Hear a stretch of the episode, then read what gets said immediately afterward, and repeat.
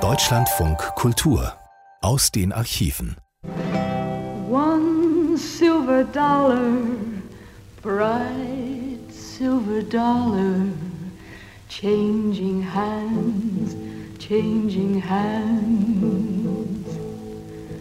Endlessly rolling, wasted and stolen, changing hands.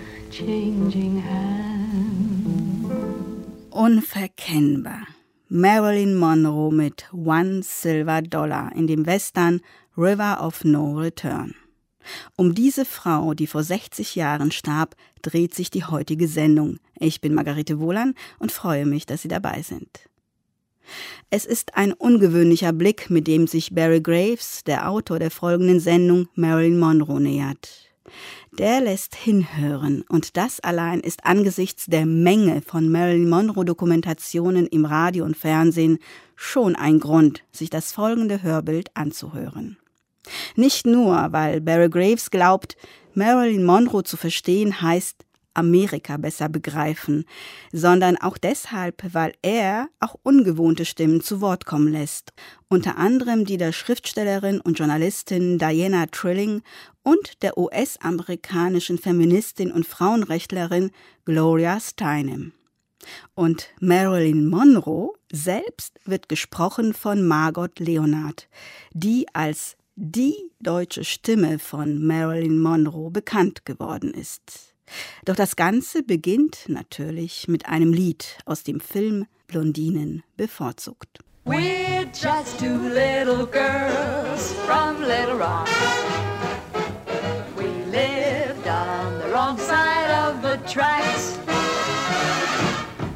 Gentlemen friends who used to call, they never did seem to mind at all. They came to the wrong side of the tracks. Wir sind nur zwei kleine Girls aus Little Rock. Wir lebten auf der falschen Seite der Eisenbahnlinie.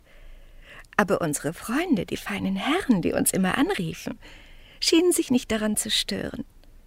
Die kamen auf die falsche Seite der Eisenbahnlinie.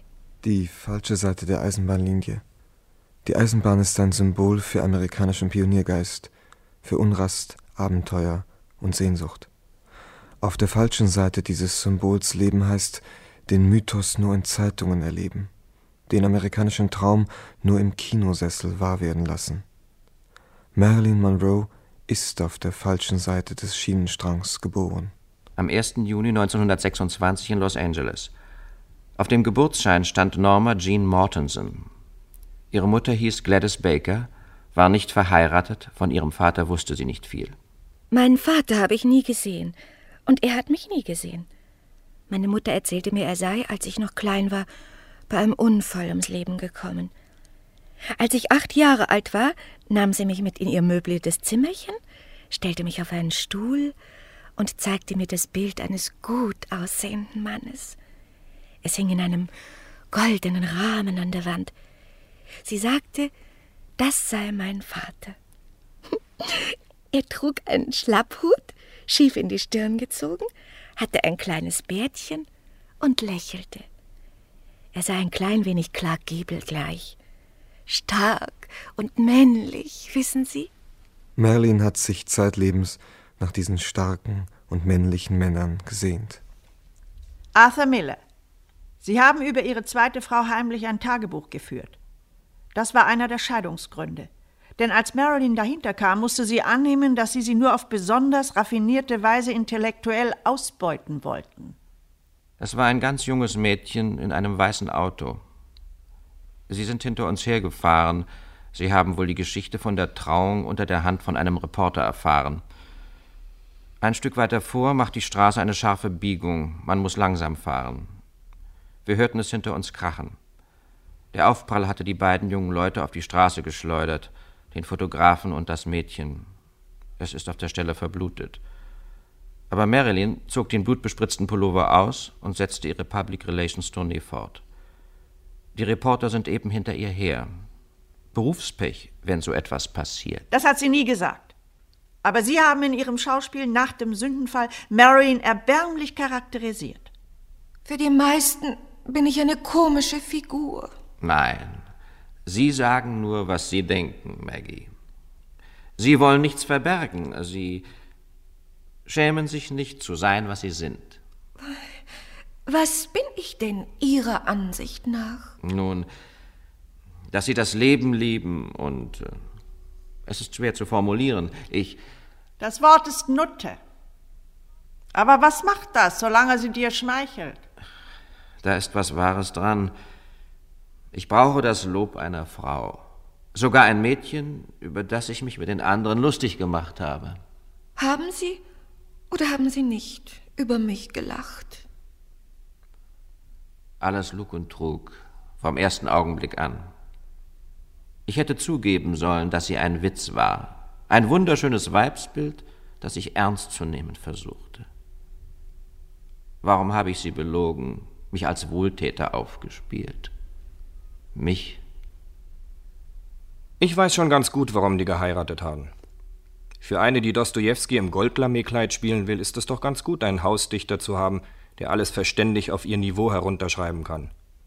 Eine Statussache. Sexsymbol heiratet Amerikas bedeutendsten Dramatiker.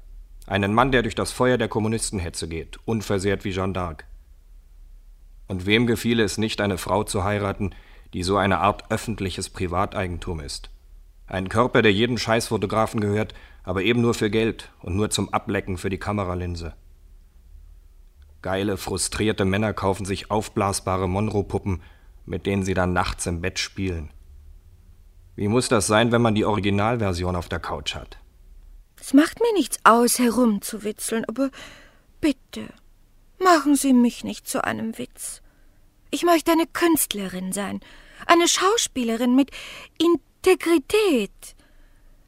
Meine Arbeit ist der einzige feste Boden, auf dem ich jemals stehen konnte. Ich habe wohl nur einen riesigen Überbau ohne Fundament. Aber Ich arbeite an dem Fundament. I learned an awful lot in Little Rock. And here's some advice I'd like to share. Find a gentleman who is shy or bold, or short or tall, or young or old. As long as the guy's a millionaire. Ihre Mutter hatte ihr den Namen Norma Jean gegeben, nach dem Filmstar Norma Shearer.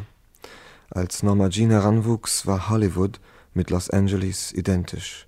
LA war die Stadt, in der 20.000 Kulissenbauer, Kostümschneider, Maskenbildner, Chauffeure, Beleuchter und Cutter an Traummetern für alle Welt werkelten.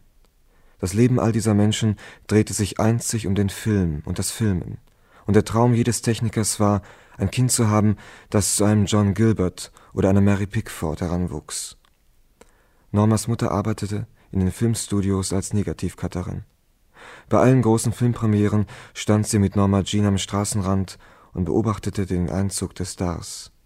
Mrs. Baker und ihre Freundinnen lasen alle Filmzeitschriften, glaubten alle Klatschstories und verehrten alle Leinwandköniginnen mit einer Inbrunst, als wären sie Backfische. Norma Jeans Haar wurde in Pickford-ähnliche Goldlocken gelegt. Die Mutter brachte ihr bei, zu lächeln und zu gehen wie Mary, aber irgendetwas ging da schief bei dem Bemühen, den tugendhaften Hollywood-Engel nachzuahmen. Ich habe nie irgendetwas bewusst zu der Art und Weise, wie ich gehe, beigetragen. Die Leute sagen, ich hätte einen Schwenk und Schleudergang. Ich weiß nicht, was sie damit meinen. Ich gehe einfach. In der Highschool haben mich schon die anderen Mädchen gefragt, warum gehst du bloß so den Flur lang? Ich nehme an, dass mich die Jungs beobachtet haben, und es hat die anderen Mädchen eifersüchtig gemacht. Aber ich sagte ihnen immer, ich habe das Gehen gelernt, als ich zehn Monate alt war, und seitdem bin ich immer so gegangen. Merlins Biograf berichtet, an einem Septembermorgen ging in einem armen Viertel der Stadt Los Angeles ein zwölfjähriges Mädchen in einem geborgten Pullover zur Schule, der ihr eine Nummer zu klein war. Einige Tage später unternahm sie einen neuen Vorstoß in Richtung idealer Frauenschönheit. Sie sparte das Geld für die Busfahrt und ging zu Fuß, im angeborenen Gang, und kaufte sich vom gesparten Geld einen Lippen- und einen Augenbrauenstift. Sie malte ihre Lippen leuchtend scharlachrot und führte ihre Augenbrauen in einem weiten, geschwungenen Strich bis zur Schläfe. Als ich mit meinen geschminkten Lippen, nachgezogenen Augenbrauen und noch immer in meinem magischen Gewand, dem zu engen Pullover, in der Schule ankam, erhob sich ein allgemeines heftiges Geflüster. Geh nicht ins Kino, Norma Jean. Was ist, wenn gerade der Weltuntergang kommt, während du im Kino sitzt? Du musst dann mit allen bösen Menschen in die Hölle. Du bist ein liebes kleines Mädchen. Und ich weiß, dass du mich gern hast. Und wenn du das Spiel mitmachst, bekommst du auch ein Geschenk von mir. 3. Mai 1937. Norma Jeans Verhalten ist normal. Sie ist heiter und sonnig. Ihre Schulzeugnisse sind gut. Sie ist ein stilles Kind. Sie schläft gut und hat einen gesunden Appetit. Ihr Benehmen ist gut. Ihre Zeugnisse sind gut. Sie nimmt willig an allen Aktivitäten teil. One silver dollar, one silver dollar, changing hearts, changing lives, changing hands.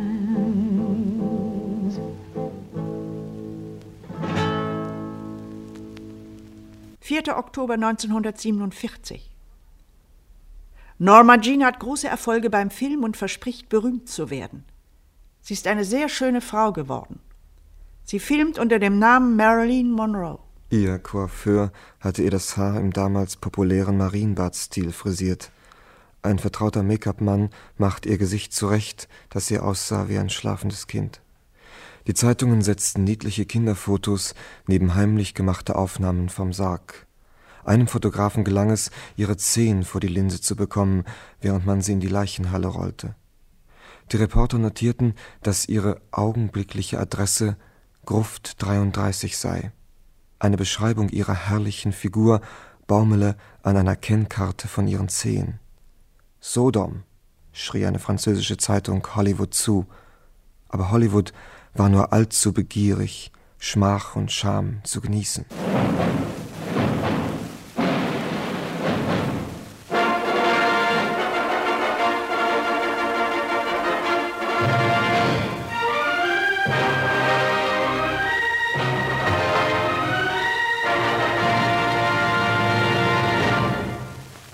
600 Millionen Mark hat die Filmgesellschaft 20th Century Fox mit dem Markenartikel Marilyn Monroe umgesetzt. Nun konnte sie es nicht mehr ertragen, dass Marilyn von 32 Drehtagen nur zwölf wahrnahm, in denen siebeneinhalb Minuten brauchbaren Films produziert wurden. Sam Fox feuerte seinen Star und verklagte Marilyn auf 750.000 Dollar Schadenersatz. Es ist erstaunlich, dass Marilyn, die aus so armen Verhältnissen kam, wo man genau wusste, wie viel der Dollar wert war, scheinbar ungeniert mit dem Produktionsgeld und der Zeit vieler anderer Leute zu spielen schien. Sicherlich ist bis zu einem gewissen Grad jeder Mensch für seine Handlungen selbst verantwortlich, und niemand kann sich hundertprozentig herausreden, er sei halt wie er sei, weil das Schicksal ihn dazu geformt hätte. Auch Marilyns notorische Unpünktlichkeit hätte gewiss durch Selbstdisziplin im Stärken von Verantwortungsgefühl und den Abbau narzisstischer Destruktionstendenzen eingegrenzt werden können. Aber wer hätte sie das lehren sollen? Was hätte es auch geholfen, wenn Marilyn sich über die Folgen ihrer Unpünktlichkeit im Klaren gewesen wäre, ohne die Ursachen zu verstehen? Es wird acht Uhr und es wird später. Und ich liege noch immer im Bad. Schütte Parfum ins Wasser lasse das Wasser ablaufen und Neues einlaufen. Ich habe die Zeit und die Verabredungen vergessen. Ich denke und fühle, als sei ich irgendwo weit weg. Manchmal kommt es mir zum Bewusstsein, was es eigentlich ist, das ich da tue. Das ist gar nicht Marilyn, die da in der Badewanne liegt. Das ist Norma Jean. Ich tue Norma Jean etwas besonders Nettes an. Sie musste so oft in Wasser baden, in dem vor ihr sechs oder acht andere Leute gebadet hatten. Jetzt kann sie in glasklarem Wasser baden. Und es ist, als könnte sie gar nicht genug bekommen an frischem, heißem Wasser, das nach wirklichem Parfum riecht. Wenn ich mich dann endlich anziehe, tue ich es so langsam wie möglich. Ich fange an, mich ein bisschen schuldig zu fühlen, weil ich das Empfinden habe, dass irgendein Impuls mich dazu treibt, so spät wie möglich zu meinen Verabredungen zu kommen. Es macht irgendetwas in mir glücklich, wenn ich zu spät kommen kann. Die Leute warten auf mich. Es liegt ihnen etwas daran, mit mir zusammen zu sein. Und ich erinnere mich an die Jahre, in denen mich niemand haben wollte. Die lange Zeit, in der kein Mensch, nicht einmal meine Mutter, das kleine Putz- und Abwaschmädchen sehen wollte. Es ist mir eine merkwürdige Genugtuung, die Leute, die heute auf mich warten, dafür zu bestrafen. Aber sie sind es eigentlich gar nicht, die ich strafen will. Es sind die Leute von früher, die nichts von Norma Jean wissen wollten. Geh nicht so aufreizend, Norma Jean. Du bist meine Frau. Ich will nicht, dass du uns beide zum Gespött machst. Wo die Laster eindringen wollen, hilft der Panzer des Gebets. Eine reizende kleine Naive. Mit ein bisschen Glück hätte sie es schaffen können. Man kann nicht im Spiel Hollywood mitmischen, ohne bereit zu sein, seine Skrupel als höchsten Einsatz zu geben. Im Gegenteil, in Hollywood ist das das Erste, das zum Teufel geht. Norma Jean, du wolltest dich verkaufen, ohne den Preis zu bezahlen. Das ist Betrug. Ich war trotz meines heftigen Gebrauchs von Lippenstift und Mascara und meiner frühreifen, üppigen Formen so unresponsiv wie ein Fossil. Ich lag oft in der Nacht wach und überlegte mir, was die Jungs so interessant an mir fänden. Ihre beiden Großeltern starben in Anstalten für Geistesgestörte. Ein Onkel beging Selbstmord, ihr Vater verunglückte tödlich bei einem Motorradunfall. Eines Abends zog Norma Jeans Mutter ein Messer aus der Schublade und bedrohte damit eine Freundin, die zu ihr gezogen war, um das kleine Mädchen zu versorgen. Glaze Baker war nach dem Tode ihres nicht angetrauten Mannes immer mehr in Depressionen verfallen und litt immer stärker unter Verfolgungswahn. Sie kam in eine Nervenheilanstalt. Norma Jean machte die Runde durch Waisenhäuser und Pflegefamilien, die sie eigentlich nur aufnahmen, weil es ganz angenehm war, die staatlichen Fürsorgezahlungen zu kassieren. Ich war nie daran gewöhnt, glücklich zu sein. Deshalb nahm ich das auch nie als selbstverständlich hin. Norma Jean, wenn dich niemand liebt, wohin willst du dann gehen? Zum Film. Ich will berühmt und bekannt werden, damit alle Leute mich gern haben und damit ich immer Liebe und Zuneigung um mich habe. Norma Jean, du stammst aus einer armen Familie, aus einem kleinbürgerlichen Milieu. Du hast gelernt, dass Keuschheit der Zement der Zivilisation ist und du weißt, dass du der Freude am Leben neue Schwingen geben kannst, wenn du deine Existenz mit einer Heirat beseligst. Ich möchte heiraten. Ich möchte für meinen Mann die Strümpfe stopfen und Knöpfe annähen, ihm das Essen kochen, mit ihm drei oder sogar vier Kinder haben und wenn wir dann am Sonntagnachmittag die Straße zum Strand heruntergehen, möchte ich, dass sich alle Männer nach mir umdrehen. Ich habe nichts dagegen, wenn die Jungs hinter mir herpfeifen. Ich möchte, dass die ganze Welt mich sieht. Sie hat mich lange genug übersehen. Norma Jean, hier legst du selbst den Keim für dein zukünftiges Unglück. Du kannst nicht einem Mann angetraut sein und gleichzeitig allen gehören. Es macht mir nichts aus, dass wir in einer Welt leben, die von Männern beherrscht ist, wenn ich nur die Frau darin sein kann. Du willst deine Rolle als Sexsymbol spielen, wenn du auch nicht ahnst, was das ist. Aber du solltest wissen, was du diesen Männern bedeutest. Wenn du einmal tot bist, werden sie nicht von dir als von einer großen Frau reden, so wie man vielleicht über Katharina die Große oder über Marie Curie spricht. Nein, sie werden sagen, Marilyn Monroe war der meistbegehrte Körper des Jahrhunderts. Ich weiß, ich werde eingeladen zu einer Dinnerparty, um ihr ein bisschen Glanz zu geben. Wie ein Musiker, der nach dem Essen am Klavier vorspielen soll. Ich weiß, dass ich nicht wegen meiner selbst eingeladen bin. Ich bin nur ein. ein Ornament. Das schüchterne, naive Kind wurde in seine erste Ehe mit Jim Doherty, einem damals 21-jährigen Flugzeugtechniker, gedrängt.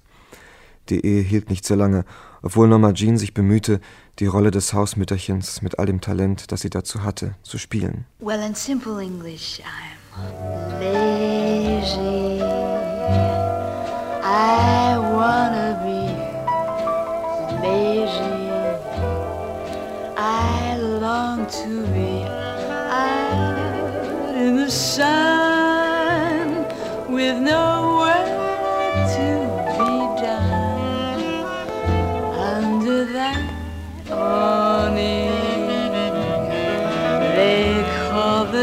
sky stretching and yawning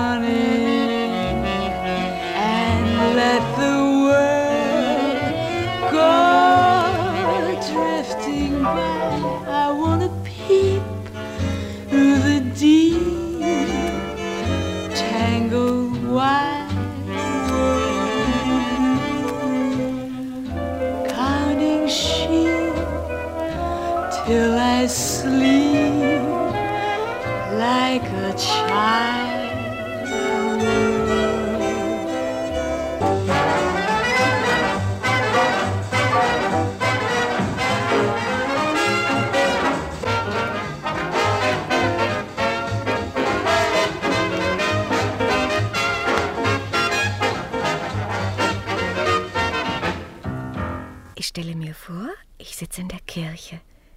Die Orgel braust so richtig voll und feierlich. Ich stehe auf und gehe langsam auf dem Mittelgang nach vorn. Während ich nach vorn gehe, beginne ich mich auszuziehen, bis ich am Altar ganz nackt bin. Ich drehe mich um und schaue die Leute an. Die Leute stehen auf und applaudieren mir mit fröhlichen Gesichtern. Zehn Minuten lang.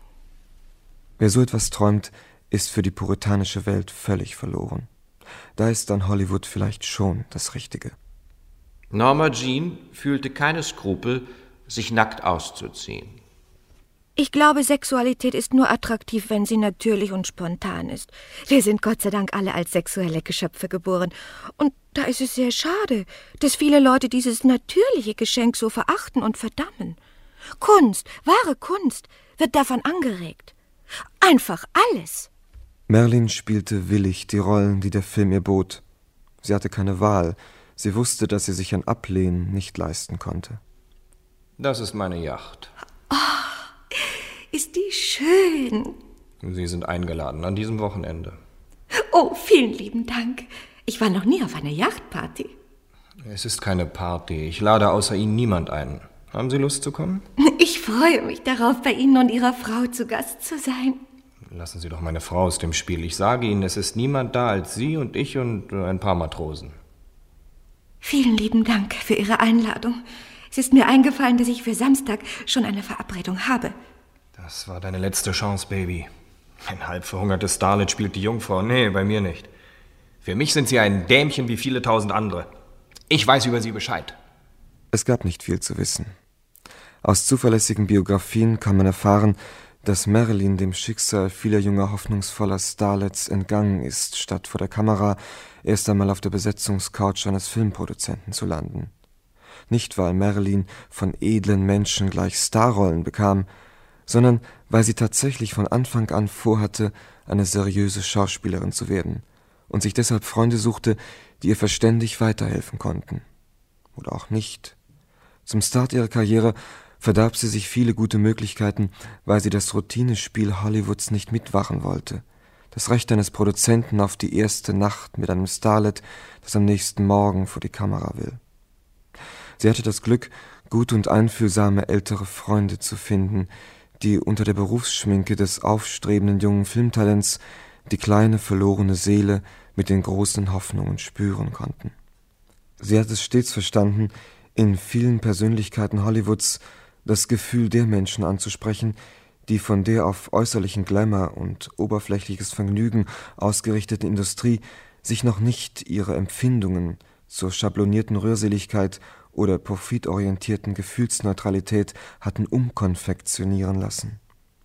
Marilyn rührte, weil sie in der Tat ein hilfesuchendes Etwas mit einer mehr als trüben Vergangenheit war, aber auch, weil sie es geschickt verstand, das Unglück ihrer Kindheit so weit auszuarbeiten, dass sie damit zu jeder passenden Gelegenheit Lücken der Gleichgültigkeit stopfen konnte. Wenn sie sich einmal im Atelier, bei einer Besprechung oder im Bekanntenkreis antisozial daneben benahm, konnte sie ihr Versagen vor sich und anderen immer damit entschuldigen, dass man ja zu ihr auch nicht nett gewesen ist, als sie noch an nichts von der falschen Seite der Eisenbahnlinie war. I wanna be loved by you, just you, nobody else but you. I wanna be loved by you alone, boop boop be doo. I wanna be kissed by you, just you, nobody else but you. I wanna be kissed by you alone. I couldn't aspire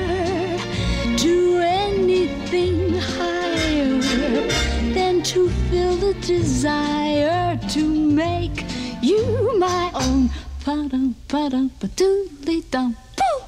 I wanna be loved by you, just you, nobody else but you.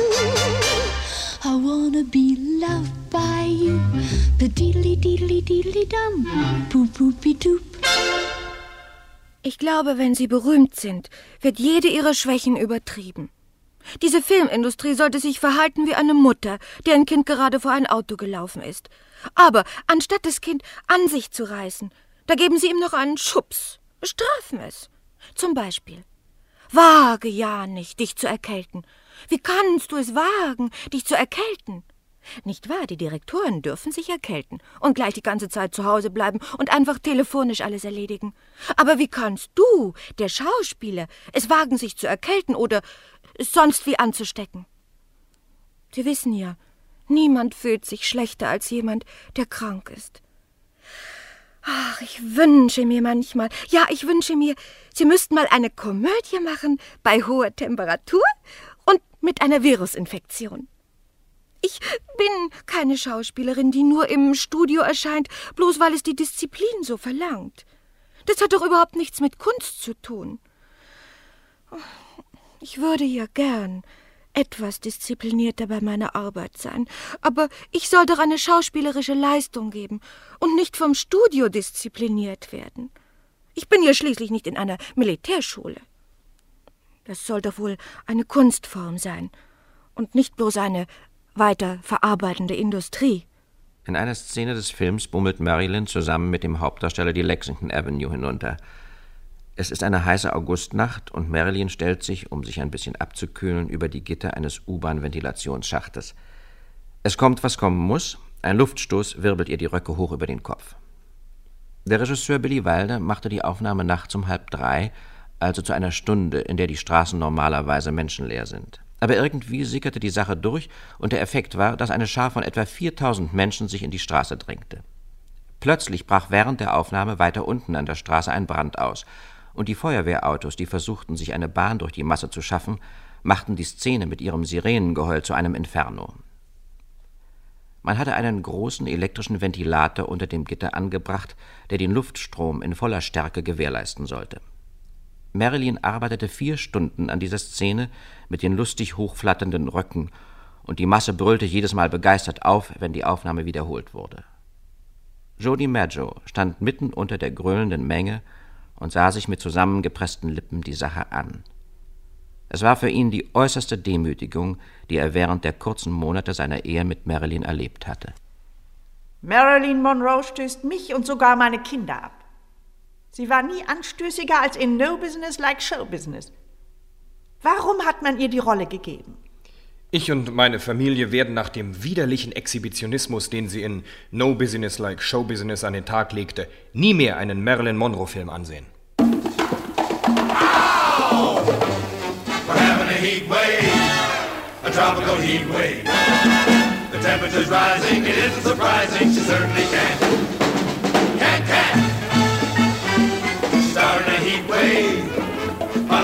a In such a way that the customers say that she certainly can. Can, can. G, G. Her anatomy makes the mercury jump. 293. Ow, ow, ow, ow. Having a heat wave, a tropical heat wave. The way that she moves that thermometer proves that she certainly can. What's your name, honey? Pablo. Certainly can. Chico. Certainly can. Miguelito. Pablo. Chico. Miguelito.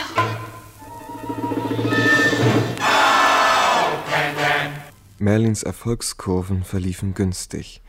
Das kleine Mädchen von der falschen Seite des Schienenstrangs hatte seinen Kindertraum wahrgemacht, ohne seine Prinzipien opfern zu müssen. Norma Jean Baker war nach einigen Anfangserfolgen mit Blondinen bevorzugt, Niagara, das verflixte siebte Jahr und There's No Business Like Show Business zum Star geworden, den Hollywoods Bosse nicht mehr ignorieren konnten und wollten. Sie war, um präzise zu sein, nicht ein Star, sie war der Star. Sie hatte alle ihre Konkurrentinnen um Brustlänge geschlagen, aber eben nicht im Busenkampf, sondern mit ihrer witzigen und komödiensicheren Begabung, eine hübsche Blonde mit Herz darzustellen. Dass sie in ihrer beschäftigungslosen Zeit als Starlet ohne Vertrag jene berühmten Kalenderfotos machte, die später in vielen amerikanischen Herrenfriseursalons aushingen, konnte sie gegenüber den scheinheiligen Sittenwächtern der amerikanischen Öffentlichkeit geschickt verteidigen. Eigentlich schäme ich mich nicht. Ich habe doch nichts Böses getan, oder? Wenn es etwas Schlechtes gewesen wäre, hätte ich es nicht getan. Ich brauchte das Geld doch einfach für die Miete. In den Studios versuchen sie mir jetzt einzureden, dass ich mich schämen sollte. Aber ich schäme mich nicht. Ich weiß nur eins. Ich würde keinen Menschen verdammen, der das getan hat. Sie litt unter dem Konflikt, ihre Kindheit der mittelständlerischen, frommelnden Erziehung in Übereinstimmung mit dem Stardasein eines angehimmelten Sexidols bringen zu müssen. Ein kleiner psychologischer Trick half ihr in der ersten Zeit. Norma Jean hat es als Kind schlecht gehabt, sie hat viel erdulden und entbehren müssen, nun hat sie die Belohnung für das Ausharren im Elend. Besser noch, sie hatte einen Anspruch auf Entschädigung. Und was die Nacktfotos im Kalender und die albernen Rollen in den ersten Sexfilmen anbetrifft, einerseits hatte sie nichts zu knabbern, die Not zwang sie dazu, sich so ihr Geld zu verdienen. Andererseits hatte sie nichts zu wählen, Daryl Zanuck, der Studioboss der Sandfox, verordnete ihr die Filmrollen, die sie als Folge ihres schlechten Kontrakts annehmen musste. Natürlich half eine so simple Motivierung ihres Verhaltens als zwangsbedingte Anpassung an die gegebenen Verhältnisse später immer weniger über ihre zunehmende Exzentrizität hinweg.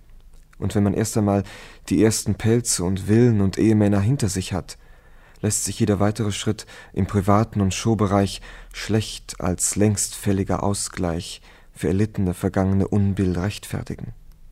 Merlins immer mehr zunehmende Depressionen, ihre Unberechenbarkeiten und ihre anstrengende Arbeitsweise im Studio sind sicher eine Folge der Tatsache, dass sie den Widerspruch zwischen Sein und Schein zuletzt kaum noch überbrücken konnte. Das arme, verlassene Waisenkind, dem alle Mittel recht sein müssen, um sich in einer feindlichen Umwelt durchzusetzen. Marilyn war zu intelligent, um sich auf die Dauer diese Erklärung und Entschuldigung für ihr Tun und Lassen einreden zu können. Das Photoplay-Magazin, eine einflussreiche Filmzeitschrift, hatte Marilyn zum besten neuen Star des Jahres 1953 erklärt. Sie sollte den Preis beim großen Dinner des Jahres erhalten. Sie plante ihren Auftritt als die provokative Schau eines großen Vamps. Die Näherinnen der Sandfox verpackten sie in ein hautenges Goldlameekleid, das so viel von ihrem Körper enthüllte, wie nur eben möglich. Ihr Kleid war um die Knie so eng geschnitten, dass sie nur mit zierlichen Schritten gehen konnte, die den Schwung ihrer Hüften herausfordernd unterstrichen. So glitt sie golden durch den Saal. Natürlich wieder zwei Stunden zu spät. Sie rauschte auf den Tisch der Ehrengäste zu. Die Gabeln sanken, ein allgemeines tiefes Einatmen ging durch den Raum, dem kleine Laute des Entsetzens und des Entzückens folgten. Jede Unterhaltung war verstummt. Da bei diesem Dinner niemand fehlte, der in der Hollywooder Gesellschaft Rang und Namen hatte, machte sich Marilyn durch diesen unglaublich dummen Streich auf einen Schlag beinahe jede Filmschauspielerin der Kolonie zur Feindin. Wenn du dir das Haar färbst, eine Puderschicht auflegst, die Augenbrauen auszupfst und mit einem Stift nachziehst, die Lippen voll ausmalst und die Zähne richten lässt, wenn du Kunststoff in deinen Körper spritzt, eine spezielle Diät hältst, eine bestimmte Gymnastik machst, dann bist du nicht mehr du selbst. Dann bist du Marilyn Monroe, die den sterblichen Körper von Norma Jean Baker übernommen hat. Norma Jean Baker wird einmal sterben. Marilyn Monroe wird immer weiterleben. Auf Celluloid, auf unzähligen Fotos, in Redaktionsstuben, Kasernenspinden, Fanalben, Kinoschaukästen. Für diese Unvergänglichkeit opfert Marilyn Monroe die Norma Jean Baker. Im Korridor der Erinnerungen beugte sich Joe DiMaggio herab und schaute den immer noch schönen Körper an, der in ein einfaches grünes Jerseykleid gehüllt war. Er beugte sich zu ihr und küsste ihre Stirn und flüsterte mit gebrochener Stimme Ich liebe dich. Ich liebe dich. Ich liebe dich.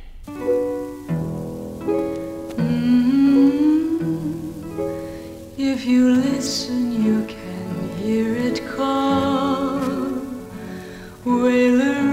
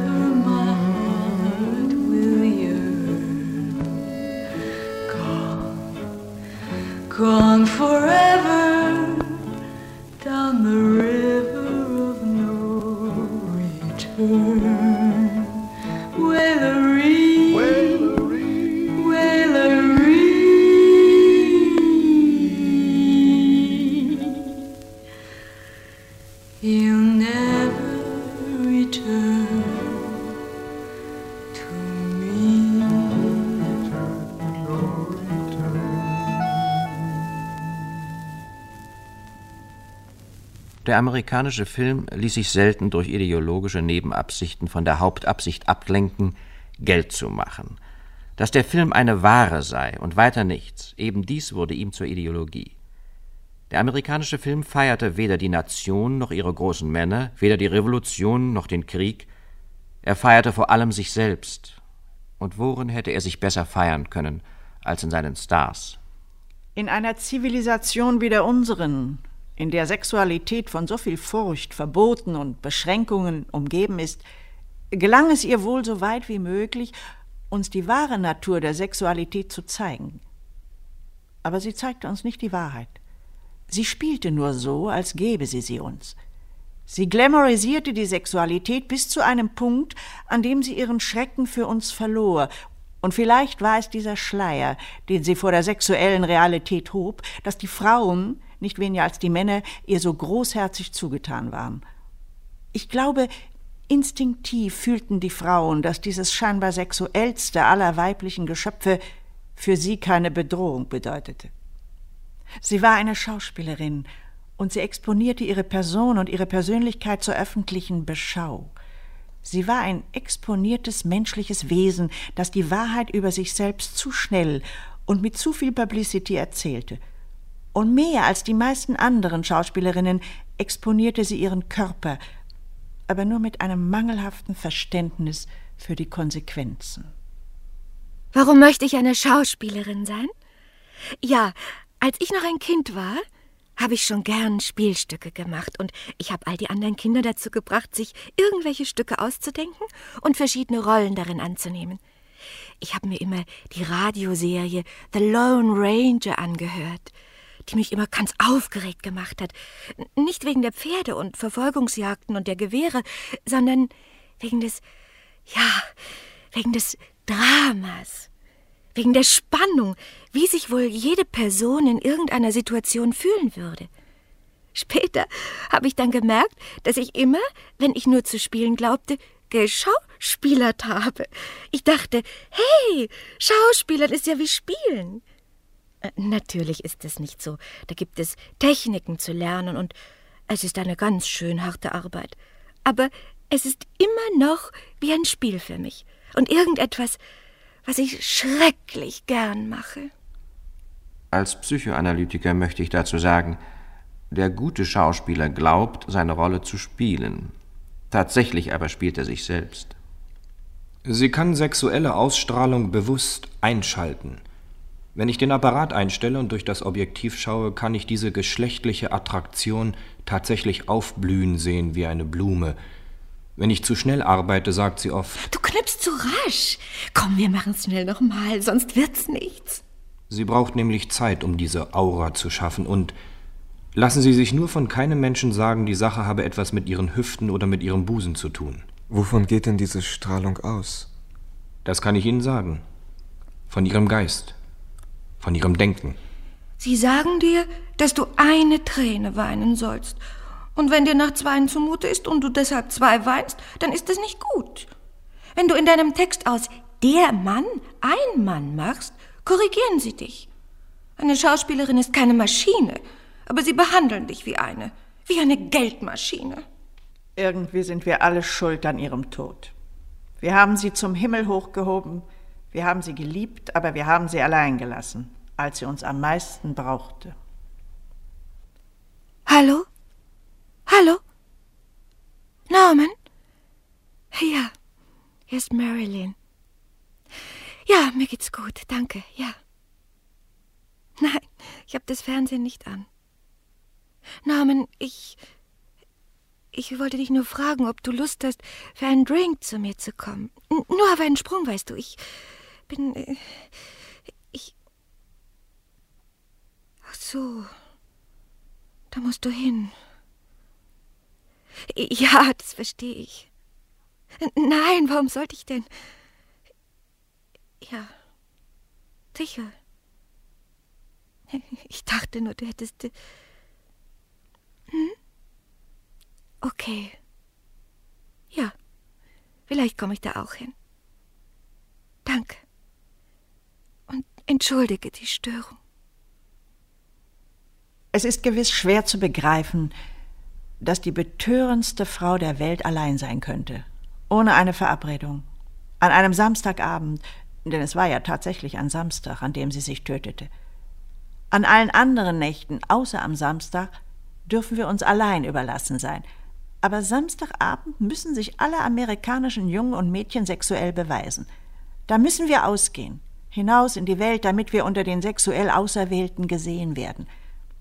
Aber das amerikanische Girl, das für uns alle sexuellen Erfolg symbolisierte, verbrachte ihre letzte Samstagnacht allein in Verzweiflung. Jeder Mann in der Welt hätte sich gern mit Marilyn Monroe verabredet oder zumindest davon geredet, aber keiner von den Männern, die sie kannte, hat sie eingeladen. 36 Jahre alt zu sein ist eine prima Sache, solange einem die Jungs und die Männer noch nachpfeifen. Aber irgendwie muss man sich mit den Zeiten ändern. Ich frage mich, warum sie nicht mehr ältere Charaktere auf die Bühne bringen nicht nur frühlingsfrische Verliebte. Ich möchte eine fantastische Charakterschauspielerin werden, wie Marie Dressler. French are glad to die for love. They delight in fighting duels. But I prefer a man who lives and gives expensive jewels.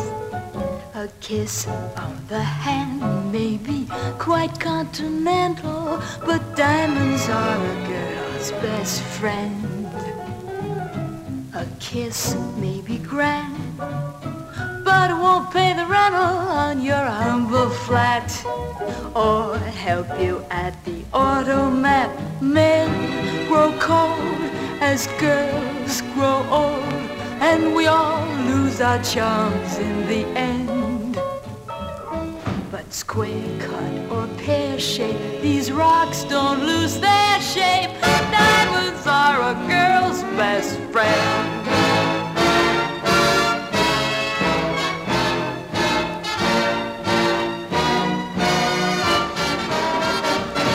I've heard of affairs that are strictly platonic, but diamonds are a girl's best friend.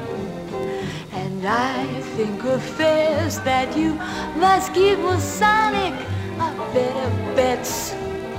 If little pets get big baguettes, time rolls on, and youth is gone, and you can't straighten up when you bend.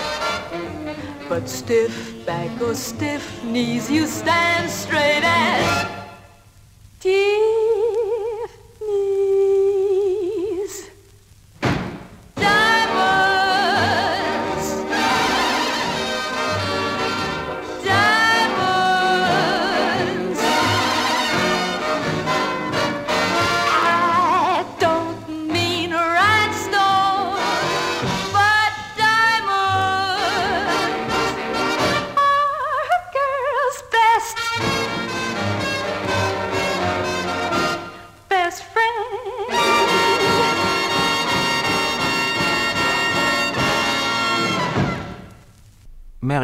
wollte sich nicht ausnutzen lassen. Deswegen empörte sie sich gegen den Knebelvertrag der Zandfox. Deshalb gründete sie ihre eigene Filmproduktion. Sie wollte als Frau sich selbst gehören. Sie wollte mindestens mit einem Teil ihres Wesens das, was Simone de Beauvoir ihre Autonomie als menschliches Wesen nennt. Wir waren die Freunde, von denen sie nichts wusste. Marilyn wollte zu viel. Sie wollte alles auf einmal. Sie wollte zu den Gerechten gehören und das amerikanische Sexsymbol sein. Sie wollte, dass man sie in ihrer Nacktheit bewunderte und ihres sittlichen Ernstes wegen verehre. Sie wollte eine erfolgreiche Filmschauspielerin und eine gute Ehefrau sein. Wir hätten ihr gern geholfen. Aber wir waren nicht da. Sie kannte uns nicht. Sie konnte sich nicht an uns wenden, auf der Suche nach Hilfe. Marilyn Monroe war eine Legende. Während ihres Lebens kreierte sie einen Mythos von dem, was ein armes Mädchen aus einer unterprivilegierten Schicht erreichen konnte. Für die ganze Welt wurde sie ein Symbol ewiger Weiblichkeit. Potenziell war sie die mächtigste Frau dieses Jahrhunderts. Aber sie wusste nichts mit ihrer Macht anzufangen, nicht einmal für sich selbst. Aber wir haben endlich begonnen, sie ernst zu nehmen. Marilyn Monroe war die Tochter Amerikas, wie es General Eisenhower einmal formulierte. Sie war ein Synonym für das, was Amerika in der Welt darstellt und darstellen möchte. Sie war die Verkörperung des amerikanischen Traums von der Verwandlung eines Aschenbrödels in eine Prinzessin, die prinzipiell jedem möglich ist. Sie war aber auch ein lebender Hinweis dafür, dass jeder Amerikaner zwar die Freiheit hat, diesen Traum zu träumen, dass die Realisierung jedoch mit Frustration, privatem Glücksverlust und charakterdeformierender Anpassung einen kapitalistisch hohen Preis kostet. Marilyn Monroe verkörperte Amerikas ureigenes Dilemma und gleichzeitig seinen spezifischen Charme, weltliches Vergnügen und puritanische Weltverbesserung zusammenzwingen zu wollen. Jeder Amerikaner gehört im Grunde seines Herzens auf eine Showbühne, sei es zum Protestspektakel, zum Seelenstriptease oder zu einem Showprozess. Marilyn Monroe verstehen heißt Amerika besser begreifen und vielleicht zu lieben. 16. Februar 1954. Die Westfront im Koreakrieg. Die Soldaten wünschen sich nichts sehnlicher als den Frieden und Marilyn, berichtete General MacArthur. Den Frieden konnte sie ihnen nicht geben, aber sich selber, trotz schneidender Kälte in einem tief dekolletierten Cocktailkleid und hochhackigen Schuhen. Da stand sie vor 75.000 Soldaten in ihren dicken Winterparkas auf einer hastig gezimmerten Holzbühne. Sie fror entsetzlich in ihrem dünnen Fähnchen, aber sie wollte die Soldaten nicht enttäuschen. Sie war ihnen dankbar. Sie waren es schließlich gewesen, diese Infanteristen, Matrosen und Luftwaffenleute, die sich in ihr Bild verliebt und das Studio gezwungen hatten, sie zu einem Star zu machen. Sie gehörte ihnen in einer Weise, wie sie nie einem einzelnen Mann gehören konnte. Zum ersten Mal spürte ich, dass ich eine Wirkung auf Menschen haben konnte. Und der Jubel schlug über ihr zusammen wie Brandungswellen, und sie genoss ihn wie ein Kind, das zum ersten Mal am Meer spielt. Noch wusste sie nichts von den Gefahren des Meeres, von der Monotonie der Brandung, von den Wellen, die einen begraben können. Die zehn Minuten Ovation der Soldaten war das größte und erhabenste Ereignis. Oh, Joe, es war einfach herrlich. Du hast solch einen Beifall in deinem Leben noch nicht gehört. My, my baby, remember you're my baby.